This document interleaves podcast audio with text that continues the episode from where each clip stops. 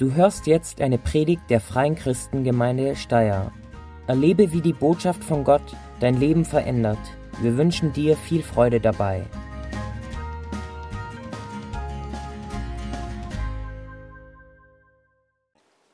Die Apostelgeschichte beschreibt die Ausbreitung der Gemeinde Jesu. Und wir finden in der Apostelgeschichte und im Neuen Testament überhaupt einen ganzen äh, Schwung von Bezeichnungen für die Gemeinde, für die Christen. Ein wenig bekannter Titel sozusagen für die christliche Gemeinde im ersten Jahrhundert kommt in der Apostelgeschichte zum Beispiel in Kapitel 9 vor. Da heißt es, Saulus noch der schnaubende Christenverfolger, er bat sich Briefe an die Synagogen in Damaskus, um die Anhänger des Weges, Männer und Frauen, die er dort findet, zu fesseln und nach Jerusalem zu bringen. Das heißt, Christen wurden im ersten Jahrhundert Anhänger des Weges genannt. Manche Übersetzungen fügen dann Jesu hinzu nach Weg, ja? Anhänger des Weges Jesu oder vor dem Weg neu, des neuen Weges. Aber im, im Griechischen steht nur Weg. Die Christen waren bekannt als die Leute, die auf einem Weg unterwegs waren. Überrascht uns eigentlich auch nicht so besonders, wenn man weiß, dass Jesus von sich gesagt hat, ich bin der Weg und die Wahrheit und das Leben. Niemand kommt zum Vater außer durch mich. Also diese, diese Bezeichnung sagt uns eine Menge auch von dem Selbstbewusstsein der Christen im ersten Jahrhundert. Wir folgen jemand und dieser jemand ist absolut unübertroffen. Es ist Jesus, der Messias. Es ist Jesus, der Weg, der Weg zu Gott und der Weg oder der, der uns den Weg zeigt für unser Leben. Und alles ist da eingeschlossen. Ähm, als ich schon vor einiger Zeit angefangen habe zu überlegen, was ist heute dran, dass ich euch weitergeben soll, äh, kam mir in den Sinn, dass ich heute über Schritte auf dem Weg reden soll. Und ich möchte also da jetzt das zum Fokus machen für die nächsten Minuten.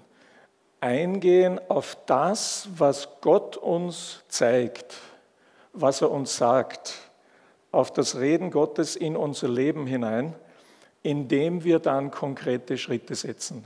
Darum geht es. Meine Überschrift sind zwei Worte und jetzt könnte die Technik das einblenden. Da habe ich sogar nur ein Wort, komm. Ich ergänze es aber mit einem zweiten Wort, komm mit komm. Auf dem Weg Jesus nach braucht es viele Schritte, das ist klar. Und es ist ein lebenslanger Weg. Wir sind nie angekommen, solange wir hier leben auf dieser Erde. Manche dieser Schritte sind spektakulär. Die meisten Schritte sind ganz unscheinbar und normal und alltäglich. Es ist klar, wir können uns auch, wenn wir zurückschauen auf unseren Weg zu Jesus, mit Jesus, uns an Stationen erinnern, die ganz besonders wichtig waren. Vieles aber war einfach sehr, sehr normal und alltäglich. Beim Nachdenken ist mir eine Geschichte eingefallen und mit dem Bild hinter mir habt ihr das sicher schon ähm, erkannt, die sich in der Bibel ein bisschen auskennen. Es ist die Geschichte von einem Jünger, der einen außerordentlichen Schritt setzt, indem er nämlich aus dem Boot steigt, aufs Wasser steigt und auf Jesus zugeht. Diese Geschichte finden wir in Matthäus Kapitel 14. Ich werde nur ein paar Sachen jetzt zusammenfassend heraus äh, uns vor Augen halten, nicht den ganzen Text lesen, äh, weil es geht mir einfach nur um einige Aspekte der Geschichte. Ähm, die Story ist, wird so eingeleitet, dass davor die Jünger etwas wirklich Ungewöhnliches erlebt haben mit Jesus. Da waren tausende Leute versammelt, irgendwo da draußen in Galiläa auf, dem, auf einem, einer Bergflanke. Und Jesus hat sie gelehrt, viele Stunden. Und dann wissen wir, es kam dazu, dass Jesus seinen Jüngern aufträgt, gebt ihnen was zu essen. Und alles, was sie dann finden können, sind ein paar Brote und ein paar Fische. Und dann werden die Jünger selber Zeugen davon, wie Jesus diese Gaben nimmt, Gott dafür preist. Sie bricht in Stücke, reißt das Brot und weiß ich nicht bei den Fischen, was er da gemacht hat, auch wahrscheinlich. Ja. Er gibt sie nämlich seinen Zwölf und sagt so, und jetzt geht's und teilt das aus. Und sie gehen mit dem bisschen, was sie in der Hand haben, zu den Leuten, die da in Gruppen auf dem Boden sitzen und teilen das aus und jeder bricht wieder ab und gibt seinem Nächsten und, und, und das hört nicht auf. Das haben sie erlebt an dem Tag. Erstaunliche Sachen. Und dann drängt Jesus sie ins Boot und schickt sie über den See. Er selber bleibt zurück, schickt die Leute weg und betet dann alleine in der Nacht. Inzwischen sind die Jünger auf dem See draußen und es ist gescheiter Gegenwind zu spüren. Und sie sind wirklich, also das ist keine ruhige Überfahrt. Äh, wie weit sie in Not sind, in echter Lebensgefahr, das sagt der Text nicht so genau. Es heißt nur dann in der letzten Nachtwache, wenn wir uns die Nacht in vier Teile eingeteilt vorstellen, in der letzten Nachtwache irgendwann zwischen drei und sechs Uhr morgen, bevor es wieder hell wird, kommt Jesus auf dem Wasser gehend zum Boot, in Richtung Boot. Und als die Jünger das sehen, schreien sie auf. Äh, sie sagen ein Gespenst. Ja, das Wort, das da im Griechischen gebraucht wird, ähm, heißt so viel wie, also wir haben das Wort Fantasie äh, davon abgeleitet ins Deutsche. Ja. Ähm, es ist das Erscheinen, das Sichtbarwerden von etwas, was normalerweise nicht sichtbar ist. Und ähm, sie erschrecken zu Tode, scheint es, vor dieser Erscheinung da, dass auf einmal ein Mensch auf sie zuwandelt. War das äh, Mondlicht? Keine Ahnung. Sie haben ihn gesehen und haben sich gefürchtet. Und Jesus gibt sich dann zu erkennen und sagt, hey Leute, ich bin's, beruhigt euch, ich bin's. Und als Petrus das hört, wächst in ihm eine, eine Zuversicht oder ein, ein Mut, etwas Verrücktes zu tun. Er sagt nämlich zu Jesus, wenn du es wirklich bist, Jesus, dann befiehl mir, dass ich jetzt auf dem Wasser zu dir komme. Also Petrus ist schon ein toller Kerl, oder? Wer von uns wäre auf diese Idee gekommen? Äh, ich nicht. Aber irgendwie merkt er, da ist was, da tut Gott was Besonderes gerade und ich möchte einsteigen in das, was Gott jetzt tut. Und er steigt aus. Jesus sagt nämlich, komm. Und das ist das Thema von heute. Komm. Wenn Jesus was sagt, wenn Jesus ruft, dann liegt es auf uns, wie wir darauf reagieren. Und der Petrus steigt raus. Und wenn ich weiter steige, stürze ich ab. Er ist nicht abgestürzt. Das Wasser hält gegen unsere physikalische Erkenntnis. Wasser, man kann auf Wasser gehen, aber nur wenn es gefroren ist, nicht wenn es flüssig ist. Da hält das flüssige Wasser und er geht auf Jesus zu so lange, bis er irgendwie, boah, das sind Wellen, boah, ja, und scheinbar wegschaut von Jesus und der Verstand auf einmal einsetzt, Tschuk, Petrus, was hast du in Physik gelernt? ja, da muss ein anderes Element unter dir sein, dass es dich tragen kann, nicht Wasser. Und er fängt an einzusinken und schreit nur noch, Jesus, hilf mir. Und Jesus kam oder war schon in der Nähe oder er war schon bei Jesus. Auf alle Fälle, Jesus packt ihn und hält ihn. Und ja, wie soll ich sagen, sagt eine leichte Ermahnung zu ihm. Du Kleingläubiger, warum hast du jetzt gezweifelt? Denn er ist ja schon eine Strecke gegangen auf dem Wasser.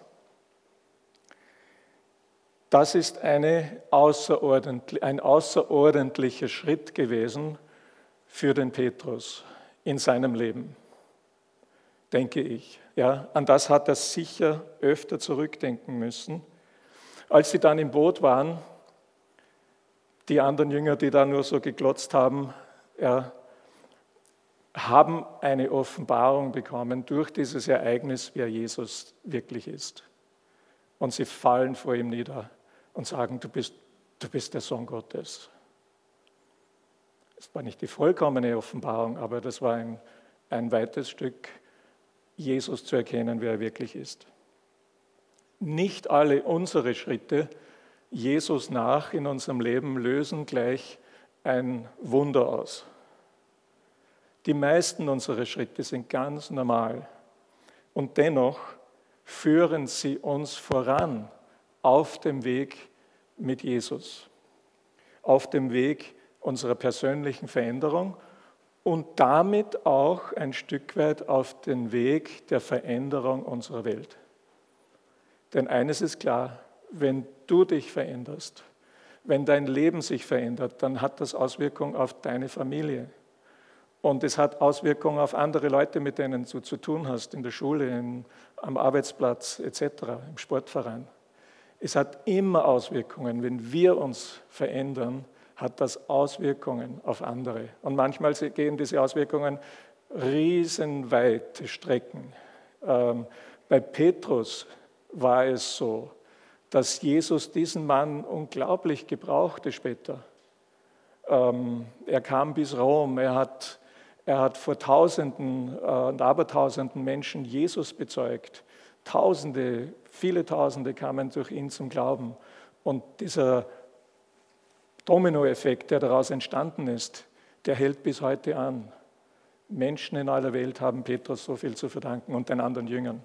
Ja, aber das ist das, was durch uns geschieht.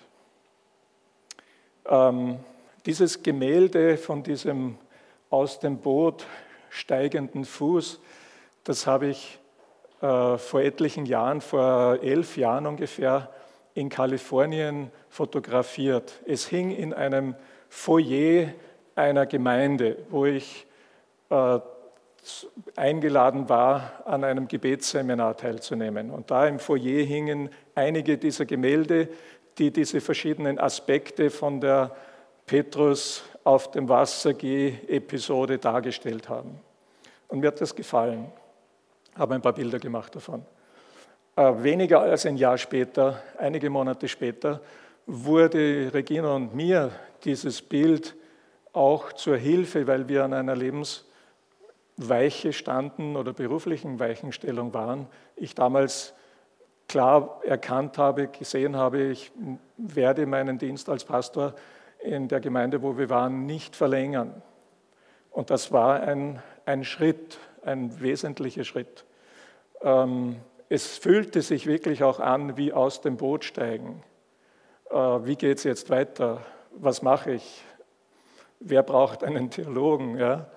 Und äh, so war ich dann zunächst auch arbeitslos. Aber Gott hat in diesen Jahren ganz toll geführt. Und wenn ich jetzt zurückschaue, dann sehe ich, ähm, dass manches geschehen ist.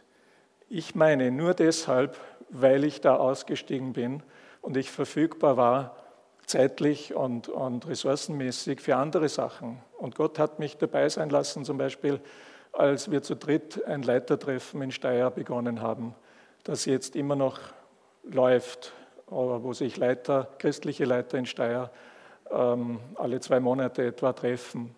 Inzwischen haben wir 50 Mal uns getroffen und das tut etwas. Da wird Vertrauen aufgebaut, da wird ausgetauscht und bereichert. Es sind keine Business-Meetings, es sind Meetings zum Miteinander beten, miteinander Gott loben, miteinander auf sein Wort hören als Leiter und, und auszutauschen. Das ist alles. Aber ich glaube, das ist wichtig. Vielleicht es, hätte Gott es auch anders ins Leben gerufen. Ich weiß es nicht. Aber ich habe den Eindruck, ähm, das hat damit zu tun, dass ich bereit war, eben einen bestimmten Schritt zu setzen, obwohl ich nicht wusste, was dann kommt. Ist dir bewusst, dass deine Schritte auf Jesus zu so enorm wichtig sind und auch mit Jesus so enorm wichtig sind. Wie ich schon gesagt habe, ich glaube, sie haben immer Auswirkungen auf andere Menschen, mit denen wir zu tun haben. Noch etwas ist mir beim Nachdenken und Vorbereiten eingefallen, nämlich, dass es im Neuen Testament gar nicht so wenige Worte gibt, die mit der Vorsilbe mit beginnen. Und ich habe mir gedacht, okay, das würde sich lohnen, das mal anzuschauen im Griechischen. Und so habe ich ein Bibelstudium gemacht und ich war echt überrascht, wie viele Worte das waren. Ich bin auf um die 50 Worte gestoßen, habe die alle angeschaut und die Bibelverse und rausgeschrieben. Keine Angst, kommt nicht alles jetzt. Ähm, aber da wurde mir doch erneut bewusst, der Weg mit Jesus, Jesus nach in dieser Welt, den brauchen wir nicht alleine zu gehen. Es ist ein Weg mit anderen. Das ist göttliches Konzept.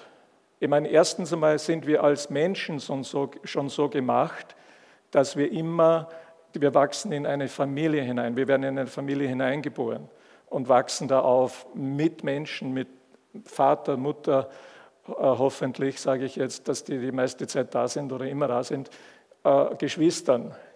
Wir sind gemacht als Gemeinschaftswesen. Und wenn wir in Gottes Familie hinein geboren werden durch die neue Geburt vom Heiligen Geist, dann sind wir auch nicht ausgesetzt wie ein Kind, das irgendwo abgestellt wird, weil es nicht erwünscht ist, sondern wir sollen in Gottes Familie hineinkommen oder wir sind es, geistlich sind wir es, aber wir sollen es auch erleben, praktisch. Und da ist es dieses, diese, dieser Begriff mit, der uns das so oft im Neuen Testament signalisiert. Ich habe das ein bisschen gruppiert, diese 50 Begriffe, und da bin ich auf ein paar ähm, Bereiche gekommen. Ich fange mit einem an, nämlich mit unserer Umgebung. Also da geht es jetzt um den Mitmenschen, um die Leute um uns her. Ähm, es ist so wichtig, dass wir als Christen äh, den Kontakt haben mit anderen Leuten, am Arbeitsplatz, in der Schule, im Sportverein oder was immer, äh, wo immer du bist, ja, im Fitnessstudio etc., mit Freunden, mit Verwandten. Ähm, das ist so enorm wichtig. Ähm, Im Neuen Testament, in den Evangelien, lesen wir von Jesus Folgendes, Markus 2,15. Und es geschieht, dass er in seinem Haus zu Tisch lag, nämlich der ähm, Zolleinnehmer Levi oder Matthäus. Ja, äh, der Jesus hat ihn gerufen dort an seinem Tisch, sagt, komm, folge mir nach, geh mit mir. Und Levi stand auf und begann Jesus zu folgen. Und dann schmeißt er eine Party zu Hause. Und da lesen wir, dass er, Levi, in seinem Haus zu Tisch lag. Das war in Israel eigentlich nur dann üblich, wenn Feste gefeiert wurden. Normalerweise saß man, aber bei Festen lag man zu Tisch. Ja, denken wir ans Passamal, da lagen die Jünger und Jesus auf, auf Kissen. Ja. Und viele Zöllner und Sünder lagen mit Jesus und seinen Jüngern zu Tisch, denn es waren viele und sie folgten ihm nach.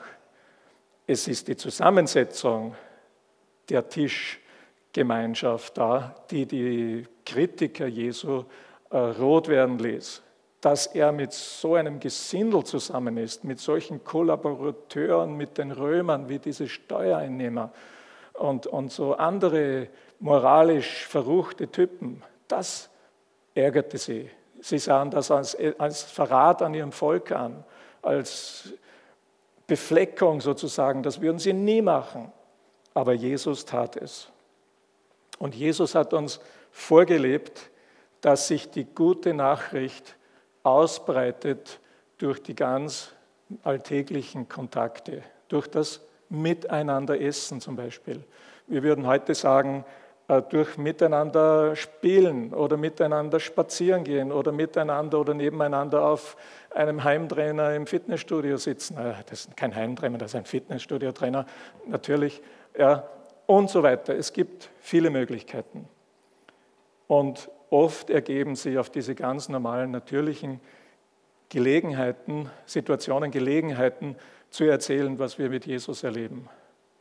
Oder für jemanden zu beten, der, der jammert, äh, er hat Schmerzen und dies und jenes. Ja? Das sind Gott geschickte Möglichkeiten.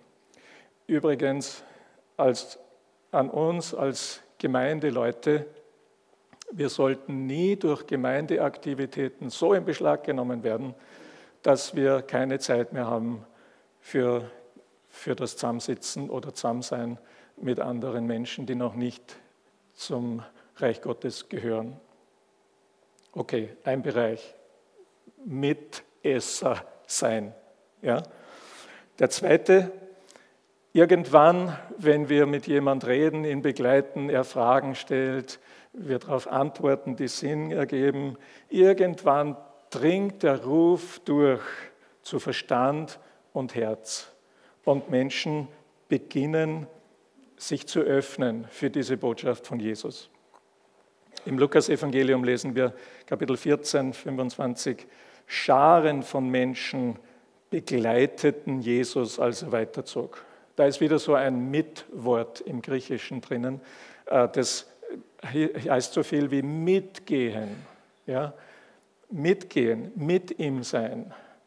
Also Menschen fühlten sich angezogen von Jesus, gingen mit und dann hatte er die Gelegenheit, in ihr Leben weiter hineinzusprechen. Heutzutage schaut das eben so aus, dass manche Leute auf einmal, vielleicht nach Jahren, nachdem du mal mit ihnen geredet hast, auf einmal eine Frage stellen. Du, wie ist das gemeint? Du hast mir das mal erzählt. Ja? Auf einmal fängt da etwas auf anzukeimen. Da können Fragen besprochen werden und vielleicht Zweifel ausgeräumt werden. Oder ihr schlagt miteinander die Bibel auf und beginnt einfach zu lesen. So zu zweit, hin und wieder mal. Kann man auch mitnehmen auf dem, auf dem Handy ins Fitnessstudio und dann zücken, weil das hörst vielleicht Musik, ja, äh, das mal jemand zeigen, wenn Fragen da sind. Und bei Menschen entsteht irgendwann dann der Wunsch, Jesus, diesen Jesus kennenzulernen und ein Leben mit ihm zu leben. Und wenn der Punkt erreicht ist, und wenn da dieser Schritt gemacht wird hin zu Jesus, ganz bewusst, wo man betet und sagt, Herr Jesus, ich lade dich in mein Leben ein. Ich will, dass du die Mitte wirst. Geh mir voran, zeig mir den Weg. Ich nehme mal an, wer du bist und was du für mich getan hast. Dass du für mich gestorben bist, dass du für mich auferstanden bist, dass du für mich lebst, dass du mir was anbietest, Leben anbietest, das über den Tod hinausgeht, aber hier schon erfahrbar ist. Ähm, also es geht in diesem weiteren Bereich, wo so viele Mitworte sind, geht es um die, ähm, auch um die Umgestaltung dann unseres Lebens durch das Wachstum im Glauben. Und sobald jemand anfängt, sich mit der Bibel zu beschäftigen, mal zu lesen, das Neue Testament im Laufe der, der Zeit, ähm, entdecken wir, was wir alles vor allem mit Jesus gemeinsam haben. Das ist ja die Mitte. Was wir mit ihm gemeinsam haben. Darf ich euch nur ein paar Worte sagen, wo im Neuen Testament dieses mit vorne steht und mit Jesus zu tun hat. Wir sind mit zusammengewachsen mit Jesus. So richtig zusammengewachsen, Römer 6. Wir sind mitgekreuzigt, mitgestorben mit begraben, mit auferweckt, mit lebendig gemacht und mit Jesus sitzen wir auf seinem Thron im Himmel. Das ist erstaunlich. Und wir werden Miterben genannt. Alles, was Jesus gehört, wird uns gehören und gehört uns im Glauben schon. Und wir sind, werden Mitverherrlichte genannt. Und da wird sogar etwas mit unserem Körper geschehen, nämlich wir werden einen Körper kriegen wie Jesus. Wir werden mit oder gleichgestaltet mit Jesus sein, was unseren, unseren physischen Körper angeht, in der Auferstehung und Verwandlung. Also Enger kann man sich das nicht vorstellen, dieses Verbundensein, dieses, diese Schicksalsgemeinschaft mit Jesus, diese existenzielle Einheit mit Jesus, die dann kommt, wenn wir unser Leben ihm anvertrauen, wenn wir ihn einladen, dass er die Mitte wird und dass er unser Zentrum wird. Kolosser 2, Vers 12, einen Vers will ich euch da vorlesen. Mit Christus wurdet ihr in der Taufe begraben, mit ihm auch auferweckt, durch den Glauben an die Kraft Gottes, der ihn von den Toten auferweckt hat. Also dieses, diese enge Verbundenheit mit Jesus wird erkannt vom jungen Christen und wird verstanden und sie schlägt irgendwo im Alltag auf. Denn mit diesem Jesus kann ich reden in jeder Situation. Mit dem will ich reden. Herr, wie soll ich das tun? Wie soll ich das verstehen? Hilf mir in der Situation ähm, und so weiter. Das ganze Leben darf einer Neubeurteilung aus dieser Perspektive des Glaubens unterzogen werden. Und man entdeckt, hey, das ist ja gut, mit anderen darüber reden zu können. Ja? Wenn das jetzt ein Mensch war, der durch eine persönliche Beziehung zu einem Christen an diesen Punkt kam, Jesus zu folgen, dann ist ja die Beziehung hoffentlich noch da und kann genutzt werden. Und äh, da entsteht etwas, da geschieht eine Horizonterweiterung, eine Einführung in das Wort Gottes, ein Verständnis, was zum Christsein gehört. Teilnahme zum Beispiel an einer kleinen Gruppe ist etwas, was unglaubliche Türen zum Wachstum aufmacht. Und man kann sich nicht nur sozusagen erkenntnismäßig äh, stärken, sondern da geht es ja auch oft um praktische Dinge. Ich brauche eine Bohrmaschine, habe keine. Hat jemand eine? Ja, zum Beispiel. Also man hilft sich gegenseitig. Ja.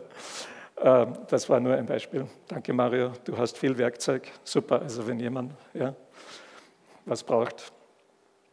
Ähm, und dann kommt es noch zu, einem, zu einer Steigerung, sage ich jetzt mal, nämlich wenn eine, eine Schwelle der Verbindlichkeit erreicht wird. Ähm, was meine ich damit?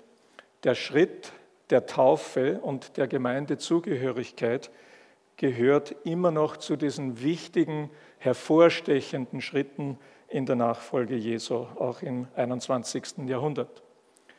Die Glaubenstaufe, was ist das? Die Glaubenstaufe ist ein äußeres Darstellen einer inneren Realität, die schon stattgefunden hat, als ich mein Leben Jesus anvertraut habe. Aber jemand lässt sich taufen, weil er glaubt und weil er das zum, Ausdrücken, zum Ausdruck bringen will. Ich gehöre Jesus. Ich bin so mit ihm verwachsen äh, in seinem Tod und in seiner Auferstehung. Und bei der Taufe von Erwachsenen, von Jugendlichen wird das eben meistens so gemacht, wer noch keine gesehen hat, ähm, dass man im Wasser steht irgendwie so weit, ja, bis zur Hüfte und in der Regel nach hinten umgelegt wird und unter Wasser getaucht wird, ja, und dann wieder hervorkommt. Das ist eine Beerdigung, symbolisch gesprochen. Das markiert einen Schnittpunkt in meinem Leben.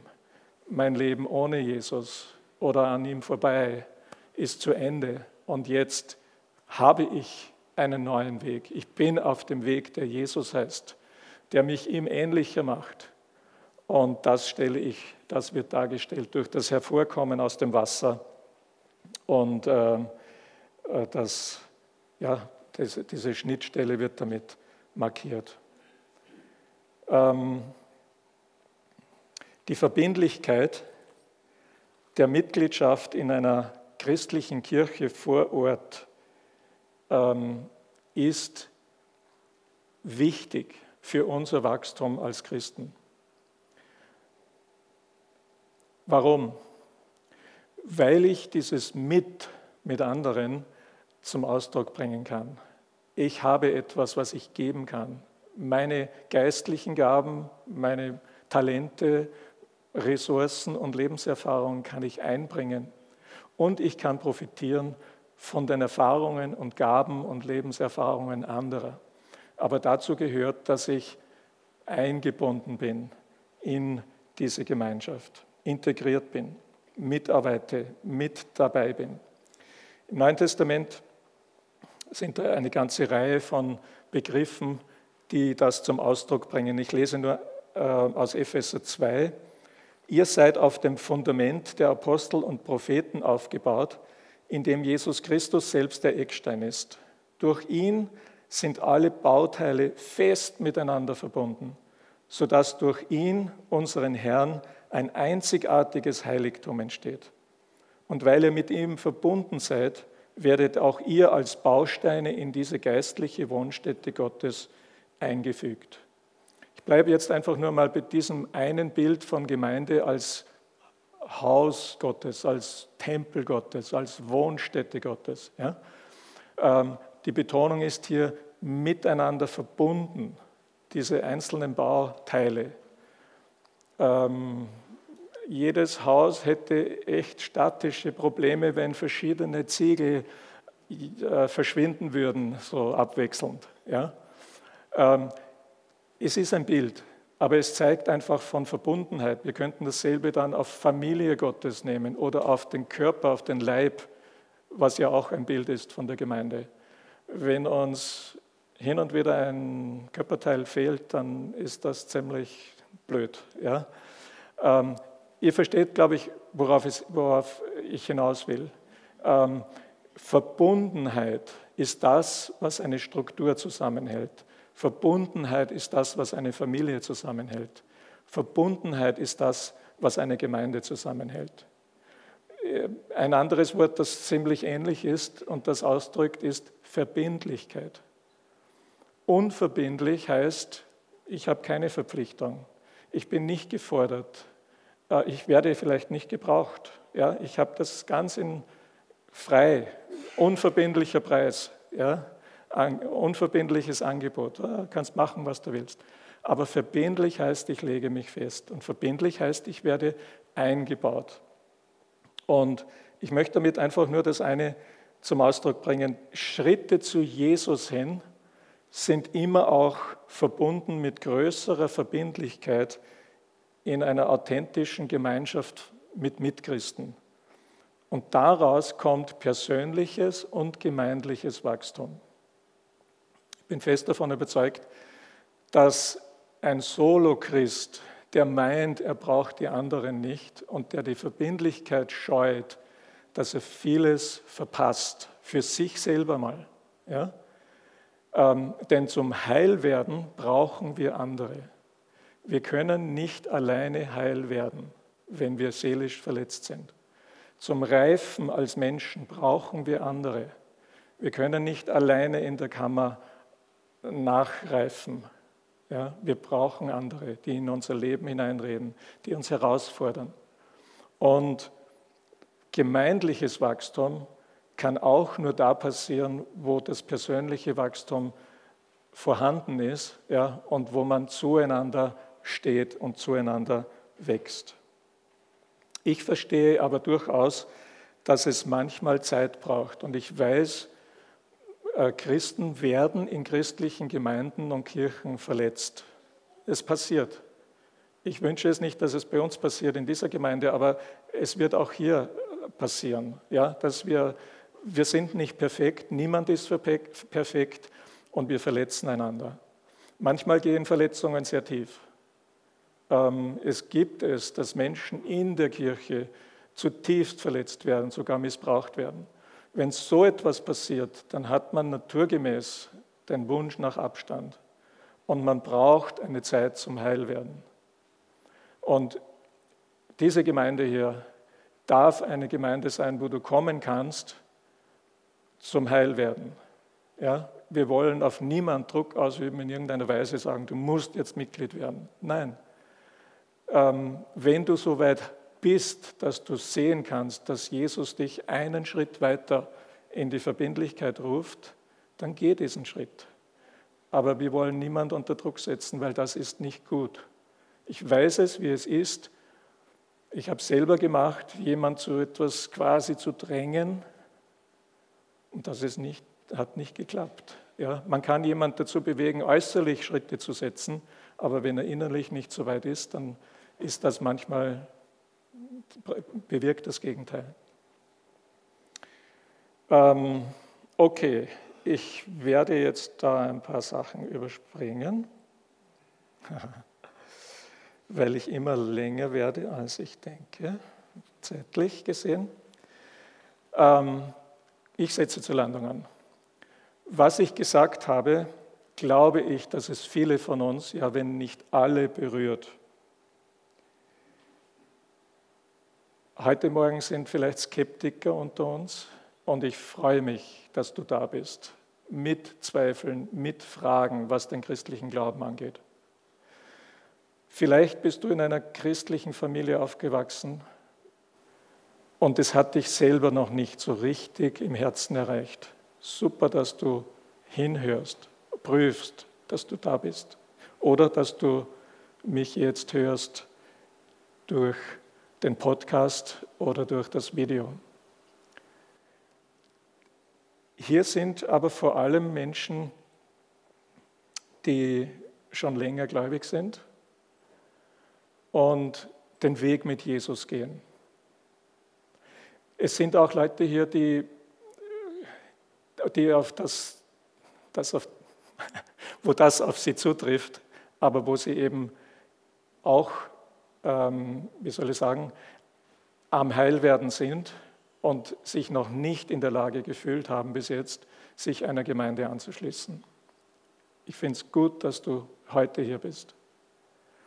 Und ich bete, dass das, was diese Gemeinde hier dir bieten kann, an informeller Freundschaft und an was immer wir haben, dass es dir ein Segen zum Segen wird und dir hilft, weiterzukommen. Einen Schritt weiter, noch einen Schritt weiter.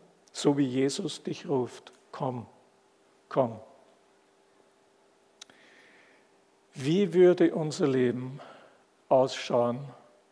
Wie würde diese Gemeinde ausschauen in einem Jahr, Ende 2019, wenn wir in diesen kommenden 365 Tagen, so wie Petrus, auf Jesus zu gehen, weil wir ihn rufen gehört haben, komm,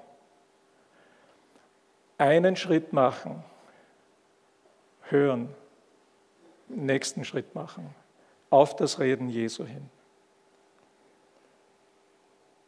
Welcher Schritt das für dich ist, das kann ich absolut nicht sagen von hier vorne. Denn wir alle sind verschieden. Wir alle haben verschiedene Situationen, in denen wir stehen und Herausforderungen.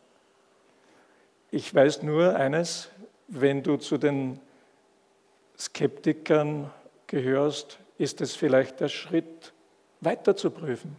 Gib nicht auf, prüfe weiter.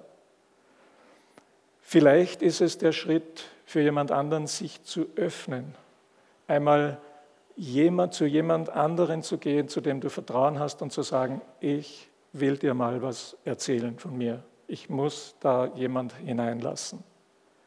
Unglaublich wichtiger Schritt für manche.